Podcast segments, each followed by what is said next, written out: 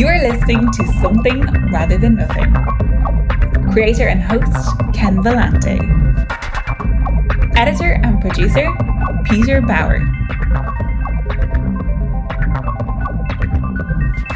Hey, everybody, this is Ken Vellante with the Something Rather Than Nothing podcast, and I have the wonderful guest, Olivia Britz-Wheat, owner of Mortal Emblem, artist, and uh, VHS enthusiast. Had to throw that in there. Welcome to the show, Olivia.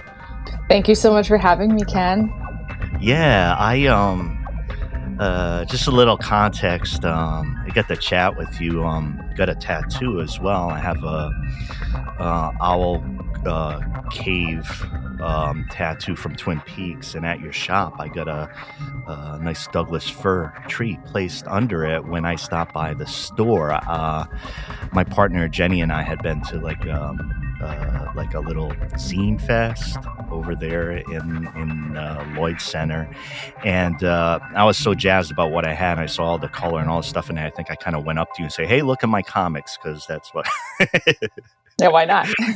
why, why not? But um, uh, so I've uh, you know, I go over to Floating World Comics, and uh, I actually recorded an episode uh, with uh, uh an artist, uh, Marush Mazmanyan, um, outside of Lloyd Center. So I've had this um, deep attraction to the location of the Lloyd Center and what it what it is right now. And then I'm like, holy shit, there's a tattoo shop down there and they have a VHS playing outside and you were there and just a wonderful shop and I got a tattoo.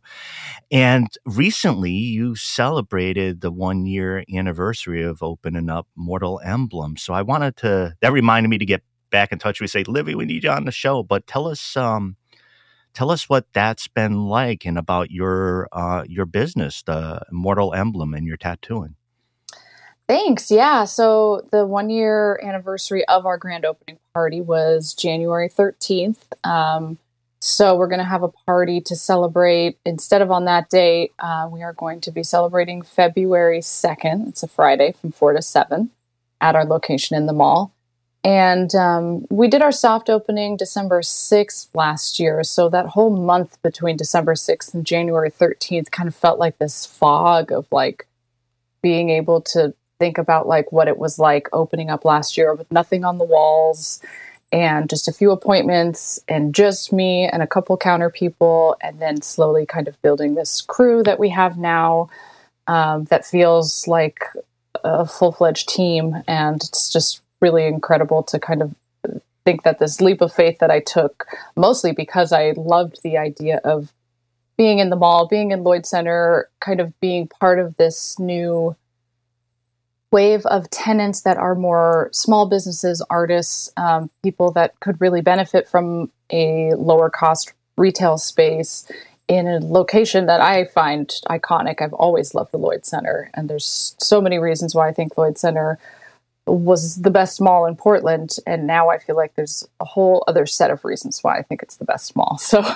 it's been a really amazing journey. Some of it is just seeing the transformation of the mall in the last year, um, what a year can do. Um, it was, you know, obviously very um, quiet the last year when I moved in, and it's really come a long way. I think we get a lot more foot traffic now. I think the community is excited now that they know that Lloyd Center is a thing and it's still a thing. I think there were a lot of rumors that it had been condemned or abandoned or just was closed um, ever since COVID. And so, kind of combating those rumors with, you know, just events and um, positive feedback about the mall. Um, it's a wonderful place that is one of the very few kind of third space options in the city where you can just walk around and be out of the elements. You can be social. You can meet people there.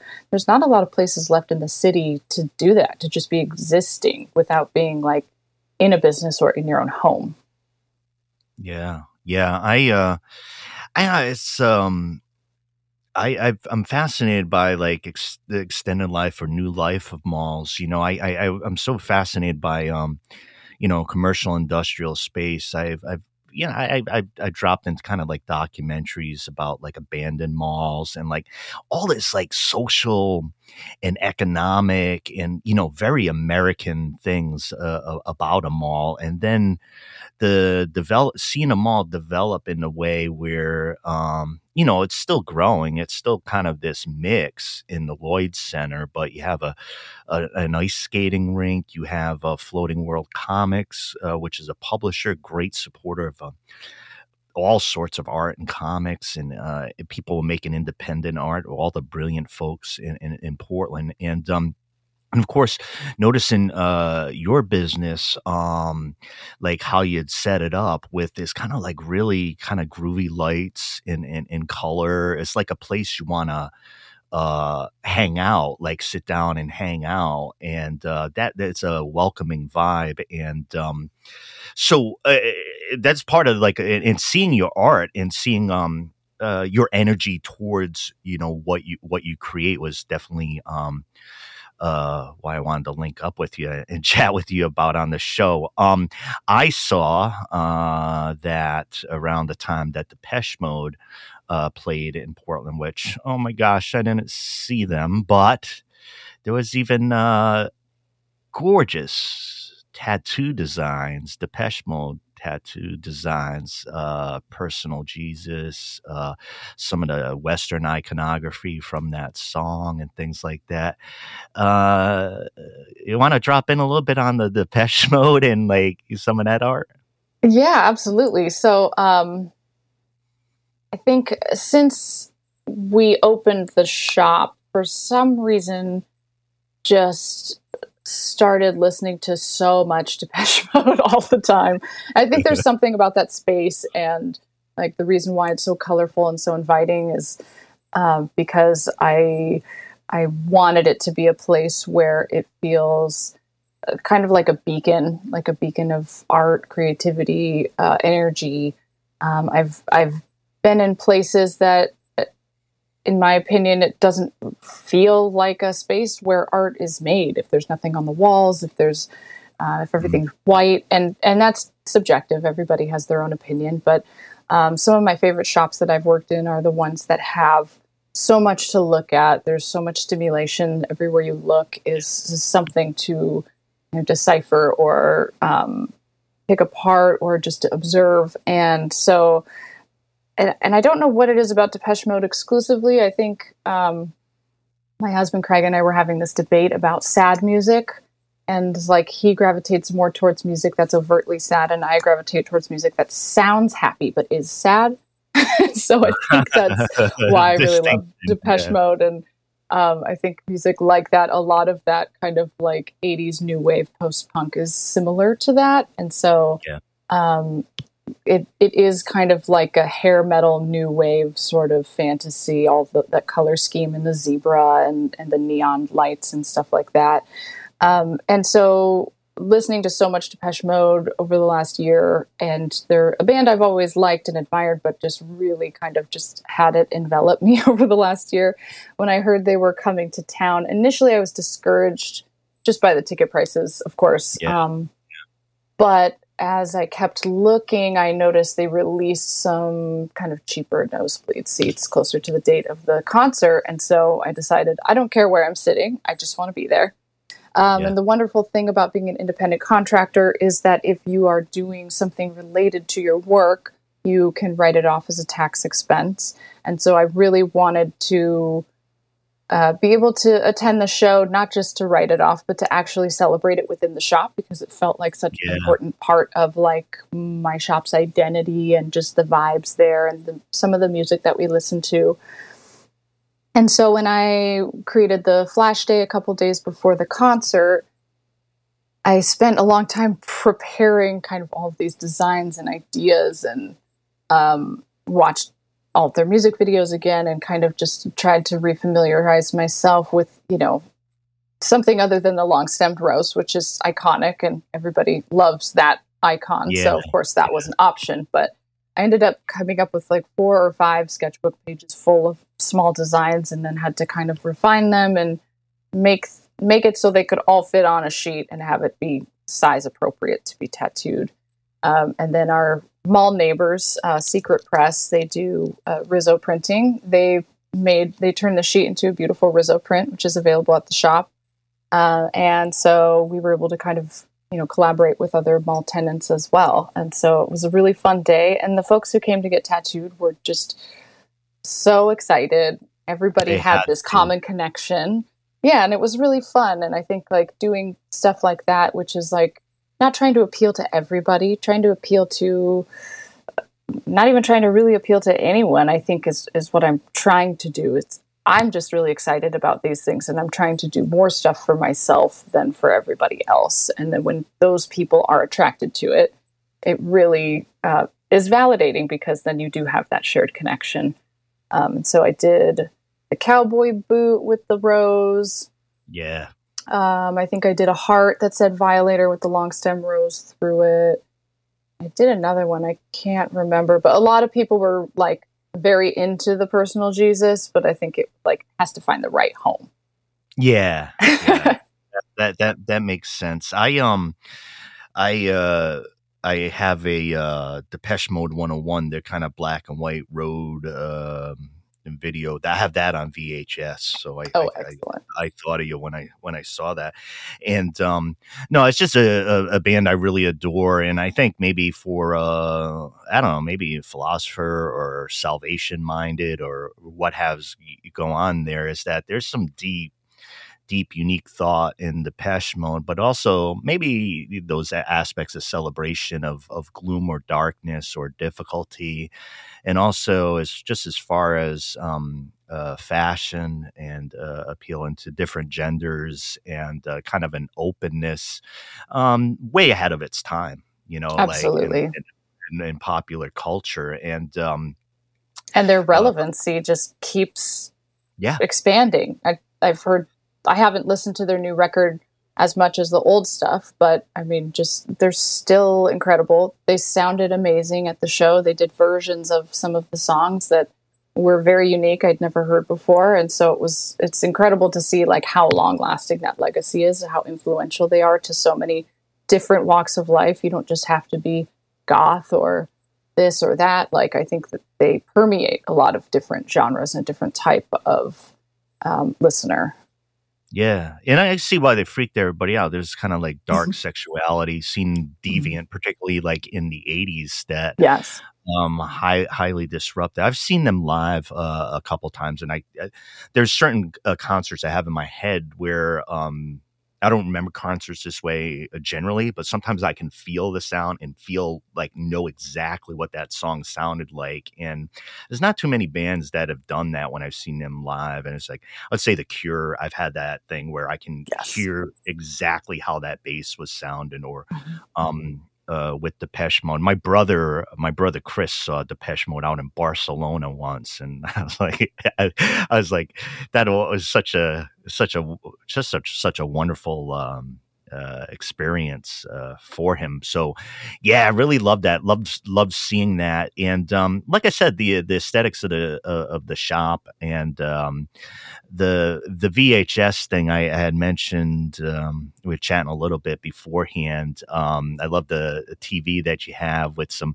VHS there, and for me. Um, I was uh, during the pandemic, uh, whatever we were doing, you know, like wherever we were. I one time I went out to the recycling bin outside of my place and uh, down in Albany, Oregon here, and I found a VCR in the recycling, and it was like perfectly functional. And at that point, I don't know what was sharing like online, and you're looking at you were doing video things. I discovered this kind of whole tape head VHS culture, like physical yes. media, and I was like, oh, I didn't know I could do that. Like I would anyways, you know, I'd play my, but I'm like, right. okay, there's some, there's some folks who are, who are down with this. And it's just, uh, it's kind of fun because there's, um, not just bootleggy stuff. There's, there's, there's the aesthetics of watching it that way. There's like, mm-hmm.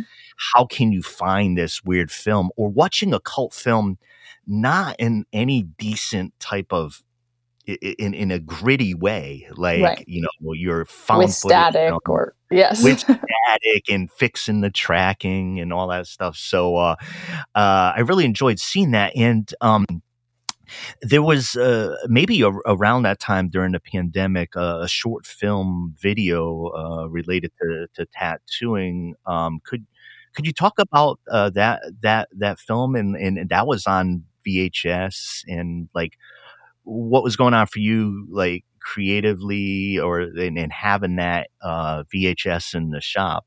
Um, yeah, that? so that definitely. Um, so I have always collected VHS. I still have my same copy of Jawbreaker from when I was in high school. Still have wow, our same FernGully that I had when I was a kid. So they're through all of the moves, our collection has shifted and gotten bigger and smaller. And then during the pandemic, we got a projector for the house and for the garage so that we could watch movies with a couple of friends with our six foot distance and our air purifier and everything.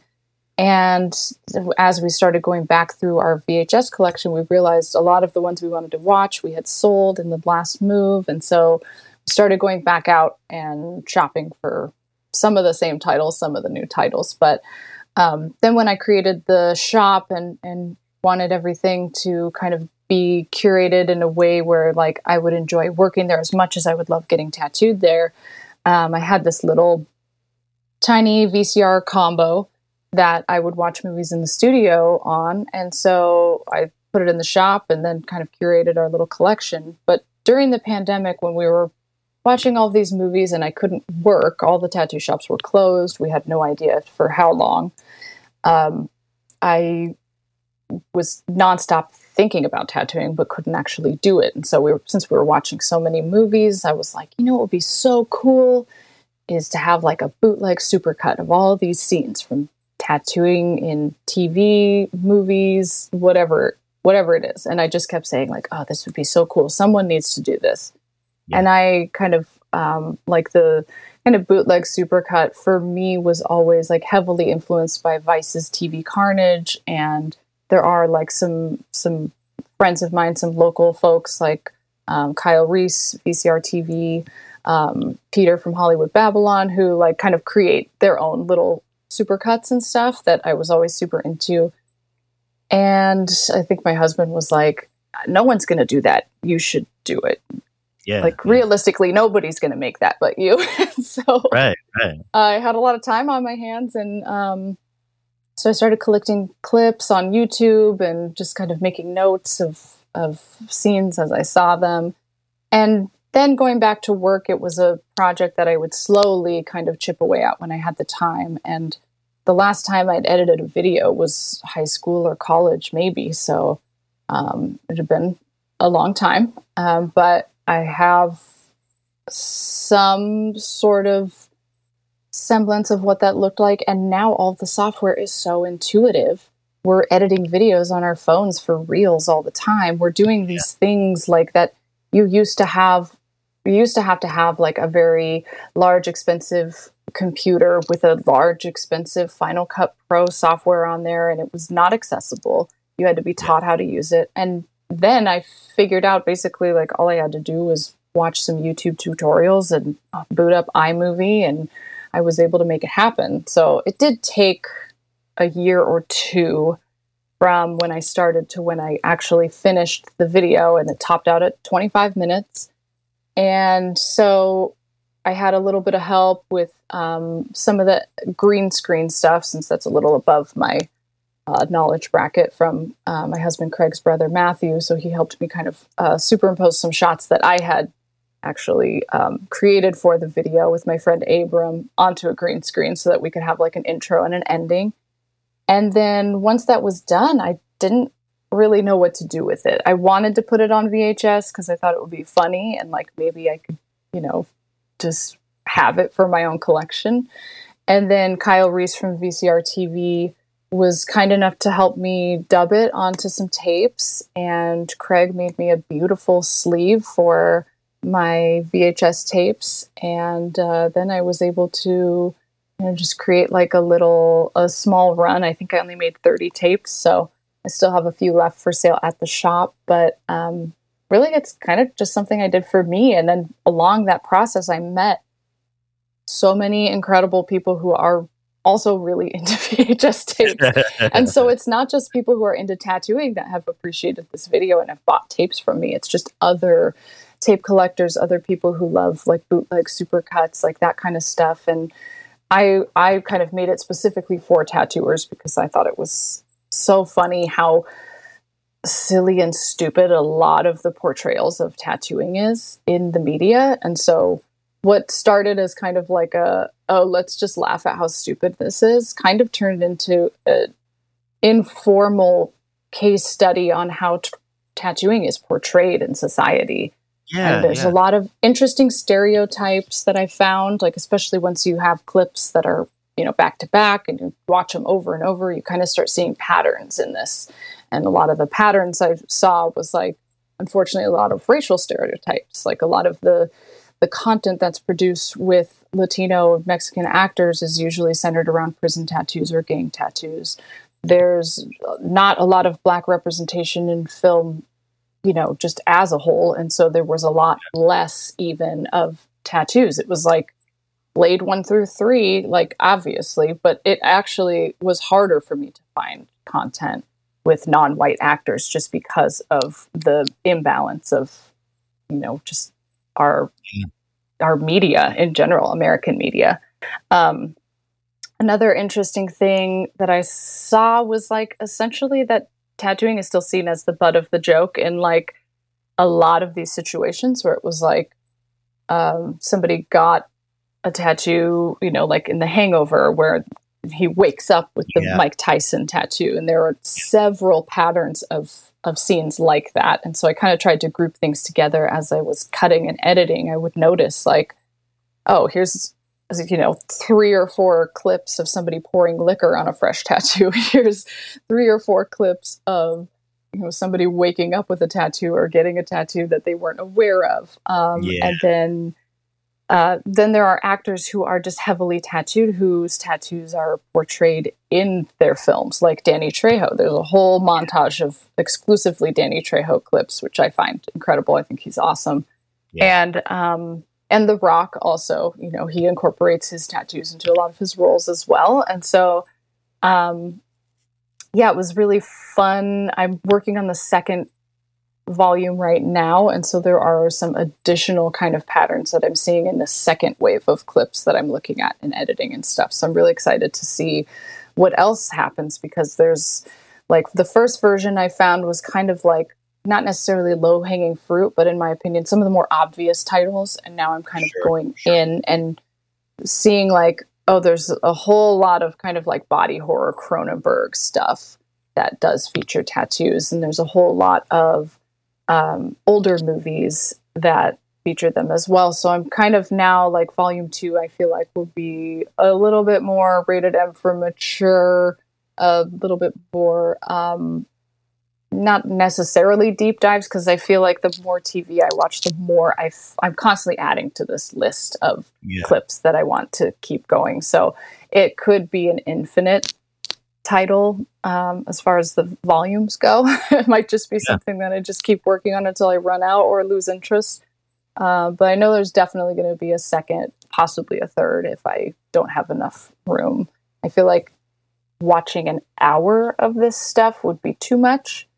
So I'm trying to keep it to under 30 minutes just for everyone's attention spans.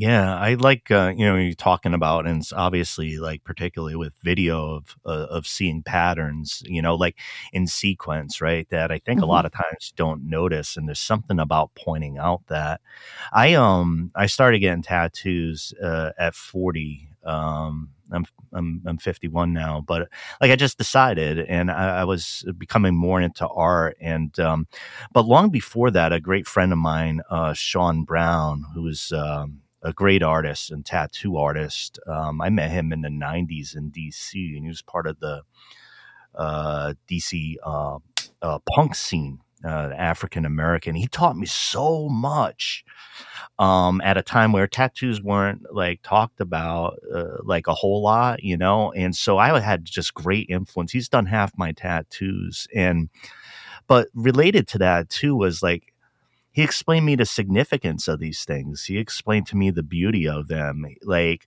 I remember one time, like you know, in culture, people say like tramp stamp. He was like, "Fucking don't say that, Ken. Like that's a beautiful part of the body. Like don't like." you know, it, it's just as a friend. He was like, don't Mhm. don't erase like like that's a beautiful part like for anybody to get a tattoo, and I don't want stupid ass like comments like you know, and and Yeah. and just just really jarring me and um and he had been very uh influenced uh, uh by Japanese uh his- history within uh tattooing so like I thought it was pretty cool that when I was introduced to tattooing I was introduced into a deep challenging conversation long ago and uh I've Yeah, always uh, fantastic. yeah, he's uh, out in uh, Tattoo uh, Paradise shop out in um, Washington D.C. So, Awesome. um, yeah, it's re- really nice. Um, I'm I'm gonna switch. We got to knock out a conceptual question, uh, Mhm. Olivia. We gotta we gotta do we gotta do one here. Uh, what is art? What is art? to me personally, I think art is passion and expression. And sometimes when you just feel like you can't be contained in this vessel, this meat suit that we're all piloting, I feel like sometimes you have to be able to unload some of that human experience through art. I think like to me it it translates into a lot of different media and that was a, kind of a, a weird silver lining of the pandemic to me was i couldn't tattoo i wasn't legally allowed to and i also didn't feel like it was safe to and so i started exploring other mediums again that i had abandoned in my in my search for being the tattooer of my dreams at the time. And and i think our our definition of dreams and success as artists changes over time too. And what initially gets you into it is not initial is not what keeps you in it once you're there. I think that being able to have ambition is great but if your your idea of success is just like being able to make this one thing that's the greatest thing ever and it's not the daily practice the grind the the um, the repetition of your practice i think that you can just get lost in that ambition and it becomes hollow so i think Mhm. having art for me is like i always want to do it because i know that everything i do benefits it everything no matter what medium if i decide to work on a film project if i'm making music again if i am sculpting all of it goes into my practice and makes me better at every medium. It all benefits my tattooing. It all benefits my uh, peace of mind, my mental health. Um, just having that expression and that outlet. As um, somebody who, I think, like when I first started tattooing, I had this vision of what a tattooer was, and that to me was somebody who only tattooed. They their focus was only tattooing, and I thought that people who did other things maybe weren't as serious about it. But now that I'm older, I realize that a lot of that is bullshit. It's just programming that somebody tells you one time, and then you take that as gospel, and then you undermine yourself to please others. And so, being able to have any artistic outlet is all relevant and it's all very important. And I think art in any of its iterations and crafts, hobbies, anything um, is really important. And I think without having that outlet, I think in this society, especially this like capitalist society with all of these systemic injustices, is crushing. And I think we need to be able to have that as a society. And it's sad that art classes aren't valued as much as other classes because if it weren't for art, I don't know if I would have graduated high school. I think that's definitely something that kept me going back to school was the incentive that somehow somewhere in the day I would get to create art.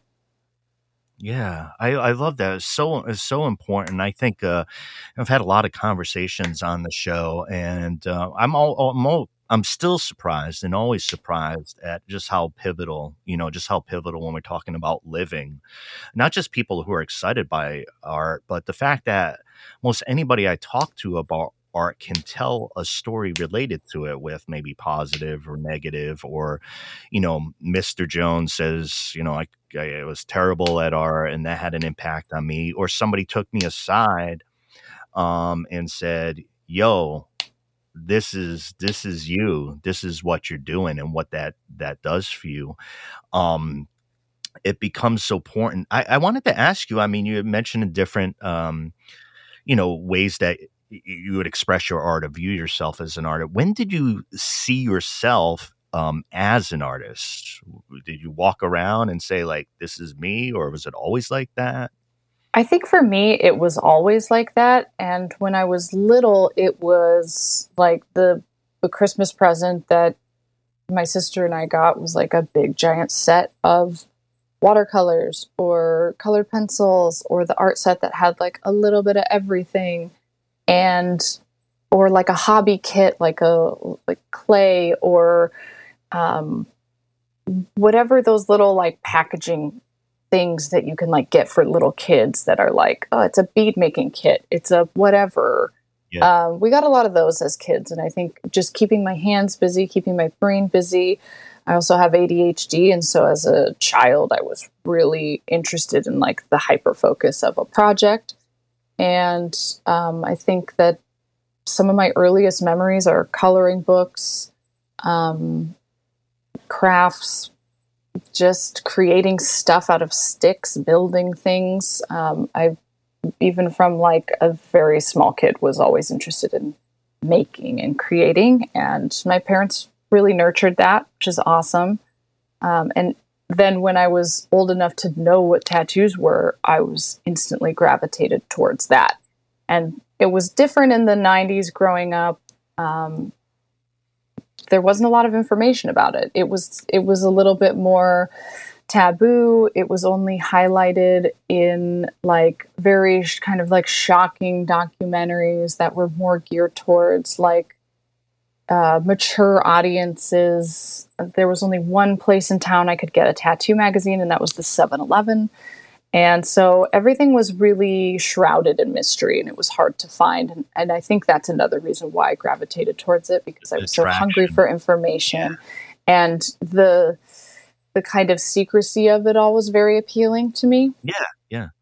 And so um, just that kind of search for like, you know, how do I how do I eventually get towards this goal even as like a high schooler? I was interested in Flash and would visit my friends when they would go get tattooed. And so just kind of building this like path towards uh, what eventually would become my life, which is amazing. But even as like a middle schooler's drawing on my friends after class and putting Superman symbols on their arms before basketball games and you know, stuff like yeah. that that you know at the time is really funny but you know all these years later i've been tattooing for 16 years and i feel like it feels like i was always meant to do this yeah and it's par it's powerful a lot of that stuff i mean when we talk about a tattoo and like um you know everybody has a different relationship with it but um yeah i i find it to be really exciting i i, I like them i uh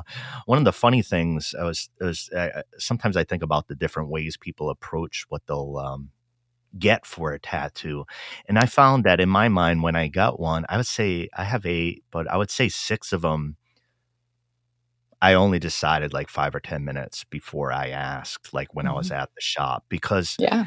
I felt that's way my brain works. And I was super comfortable with being like, this is where it's this is where it's landed. So I never perseverated on like on like on like the what. And I like that it's a strange uh, you know you think of the permanence versus you know like um but i i've always enjoyed um I've always enjoyed that part of things.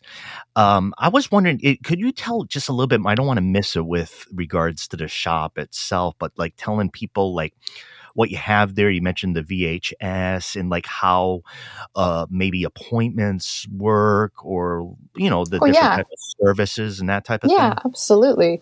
Um, so we are tattoo only. We don't do piercings. Um, we get a lot of questions about that, but there is another shop in the mall called Euphoria that does tattoos and piercings. So cool. send everybody there for that. And um, so since we specialize in just tattooing, um, I really wanted it to kind of be a place where you could walk in and you could trust the artists and that this is a place where we can make you whatever you want or you can pick something out on the wall if you feel spontaneous. And and catering to people in that in that way where like if you come in for a walk-in that person if they don't feel like they can do the best job they're going to tell you and they're going to give you a recommendation where you can go.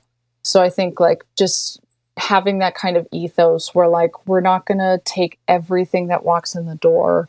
Um, you know there are some requests like we get a lot of requests for face tattoos on very young people who maybe it's their face their first tattoo or they're not heavily tattooed. And that's something like for my principles i don't want to be the one to do that on somebody who um, is so young skin on the face ages faster it sees more sun than everything else. So i think you know we kind of have that set up as a as a system where like there are things that we turn down because i feel like they're the the kind of question of permanence is so different based on where you are in your life. And I think when you're very young, sometimes you do things that you don't really think about. And then when you're in your 30s, when you're like a full fledged adult and you know yourself very well, everybody has regrets. But I don't want to be the one to mark somebody with a regret if they haven't really thought through it. And it, basically, that's just because face tattoos, neck tattoos, hand tattoos, all of those high visibility spots are very trendy right now. And I've seen enough tattoos over the last decade and a half to know that trends come and go. And there's always backlash. There's always, just like you mentioned with the tramp stamp term. I fully agree with you. And I think that it's it's great that your friend pushed you to to not think about it in that way because I think we have a tendency as a society to discard things that we are um, over. And I think we have an even higher tendency to discard women and non men at the same time. So, tramp stamp terminology kind of does both of those things where we're discarding the trend and we're discarding the woman who ha- was wearing the trend or, or whoever's wearing the trend. Doesn't have to be gendered in that sense. But I think that there are just um, there are some things that you know like the teeny tiny little tattoos like there are some things that we can do but i feel like ethically we want the thing to last forever. We want it to look as good as we can. And so you know that's kind of off topic but generally to answer your question we do walk-ins. Uh, we also take appointments. Um, it's myself and three other full time artists and one other part time artist, and then we have a guest station as well. So we do different styles. Um, personally, I'm comfortable in a lot of different styles. I can do um, bold traditional, fine line black and gray, color, soft black and gray, um, illustrative. Uh, I I like doing a lot of different things: portraits, uh, animals, space, cosmic, weird stuff. Um, and then a lot of my other artists that work at the shop. Most of them specialize in bold American traditional kind of stuff, but everybody's pretty versatile and we can also do custom things. So, you know, a lot of times people bring us something that's on their phone or an idea that they've had and and we'll, you know, make them a, a version that we're happy with and that they're happy with. So yeah, I don't know, listeners. I'm I'm excited for a tattoo right now. I knew that talking to uh, with talking with Olivia Britz-Wheat and of course uh, Mortal Emblem and uh, talking talking art. I wanted to ask the the wacky ass question because I think I dropped it in there. This is the title of the show, um, and you can approach us any way you want. Why do you think there is something rather than nothing? I think every little bit goes towards your your goal, your vision, whatever it is. So, you know, even if like in the instance of art, if you're doing something, you're you're doing a drawing exercise, you're practicing lettering, you're just sketching just to sketch, you're drawing just to draw. It doesn't have to be Instagram worthy. It doesn't have to be your, you know, your incredible uh, statement to the world. Just the act of making something is important and provides you that foundation of moving towards the future. So if you're doing nothing, you're not helping yourself at all. I think just that's my interpretation of like, you know, actually contributing something to yourself by the act of making something um, yeah. is better than nothing. Yeah, I I I, I dig that. I love uh, I love uh, being able to talk to you about um you know about tattooing, about art, and uh, I was really uh, in my brain. I was really stimulated by the um the ways you're talking about not just tattoos or like how you're an artist, but how we're artists in in, in a big much bigger sense, and um uh, what we're sensitive to and what we're open to. I think artists are the ones to get out the VCR and to say, doesn't it doesn't it make you feel this way by seeing the graininess and connecting it back to your to your Right. history? I set Absolutely. the I set the VCR in the backyard. You did it in the garage. I got the found my old projector and the white Mhm. sheet on the fence and Blair Witch Project and some Steven Seagal movies. I mean, Yep. when I go VHS, I I allow myself even further for like what I want because I'm like this VHS time and it can be anything. Absolutely. And I think there's a lot to be said about how good a bad movie is. And I think how comforting that nostalgia is of like maybe it's something you have watched before, but maybe it's not, but it reminds you of a time. And I think that's a huge reason why I wanted an actual VHS collection in the shop and a TV that is there that, you know, if if you're lucky enough to be facing the TV, I suppose that you could watch a favorite movie. And sometimes if if it's just me and a client, I'm like, pick out whatever you want. I've also I've seen them all a hundred times, so I usually will let someone pick whatever they want to watch. And sometimes we'll watch it with sound, but sometimes we'll just have music on, and the movie will be silent, but it's still kind of that. Uh, the experience of watching it on like a tube TV. I have a 1975 Toshiba with the rabbit ears, and it's red and it's got the big knobs on it. It's beautiful. Yep. And then in the other windows, I have um, four small TVs. Um, in one display window, a big giant TV in the lobby, and then a secondary TV that's hooked up to the VCR that's watching whatever we're watching that faces the outside. And so every little every TV kind of serves its own purpose. We have media players with flash drives hooked into them, so they're kind. It's almost acting like our bulletin board, our kind of like neon sign type of thing uh, where it has all of our like basic information like shop minimum, uh, the artists that work at the shop, uh, no piercings, like that kind of stuff. Uh, they also serve as a very practical purpose for us too. It's not just like the movie aspect. I think having the TVs in the shop is is a great way to avoid having like a lot of signs everywhere. It just like creates more space for art.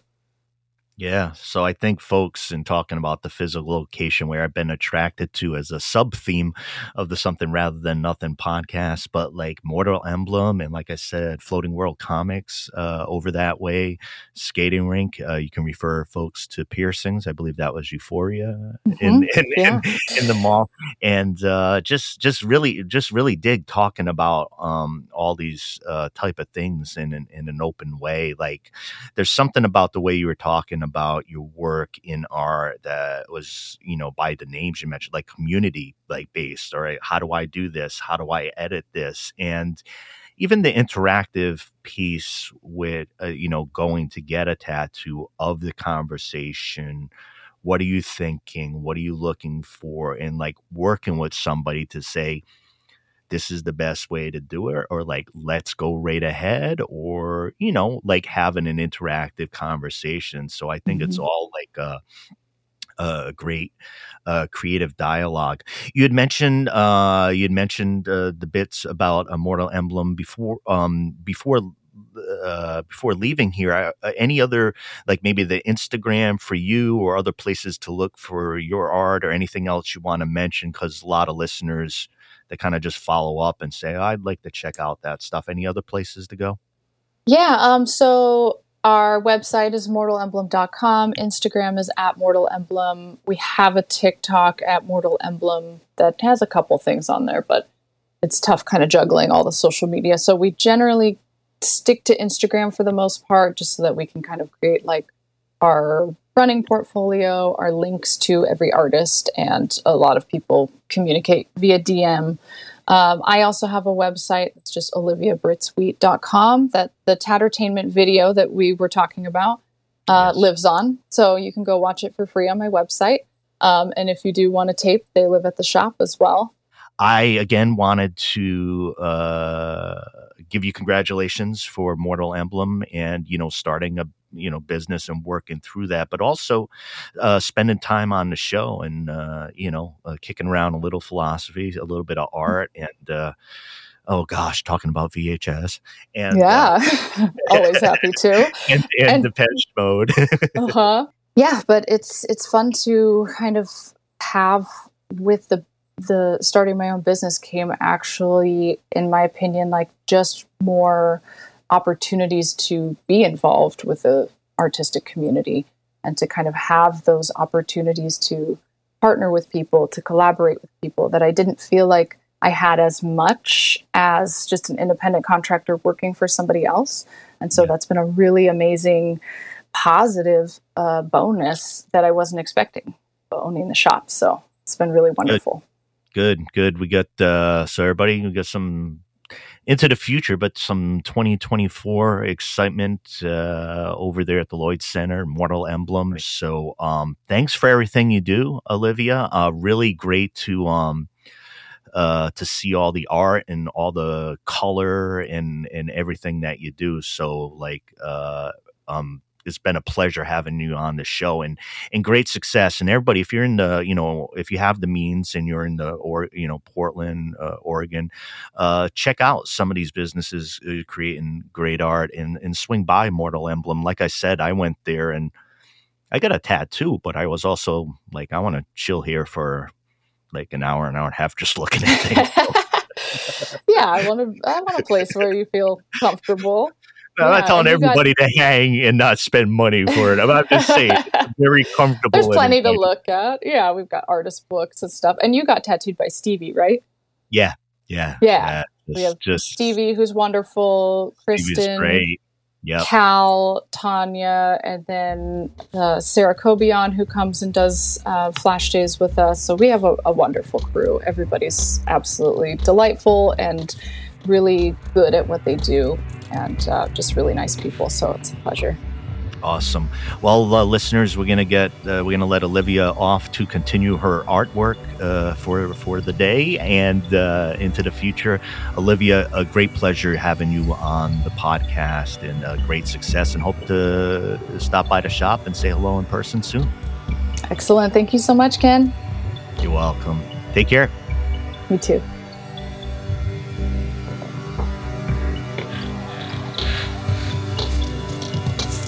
Is something rather than nothing.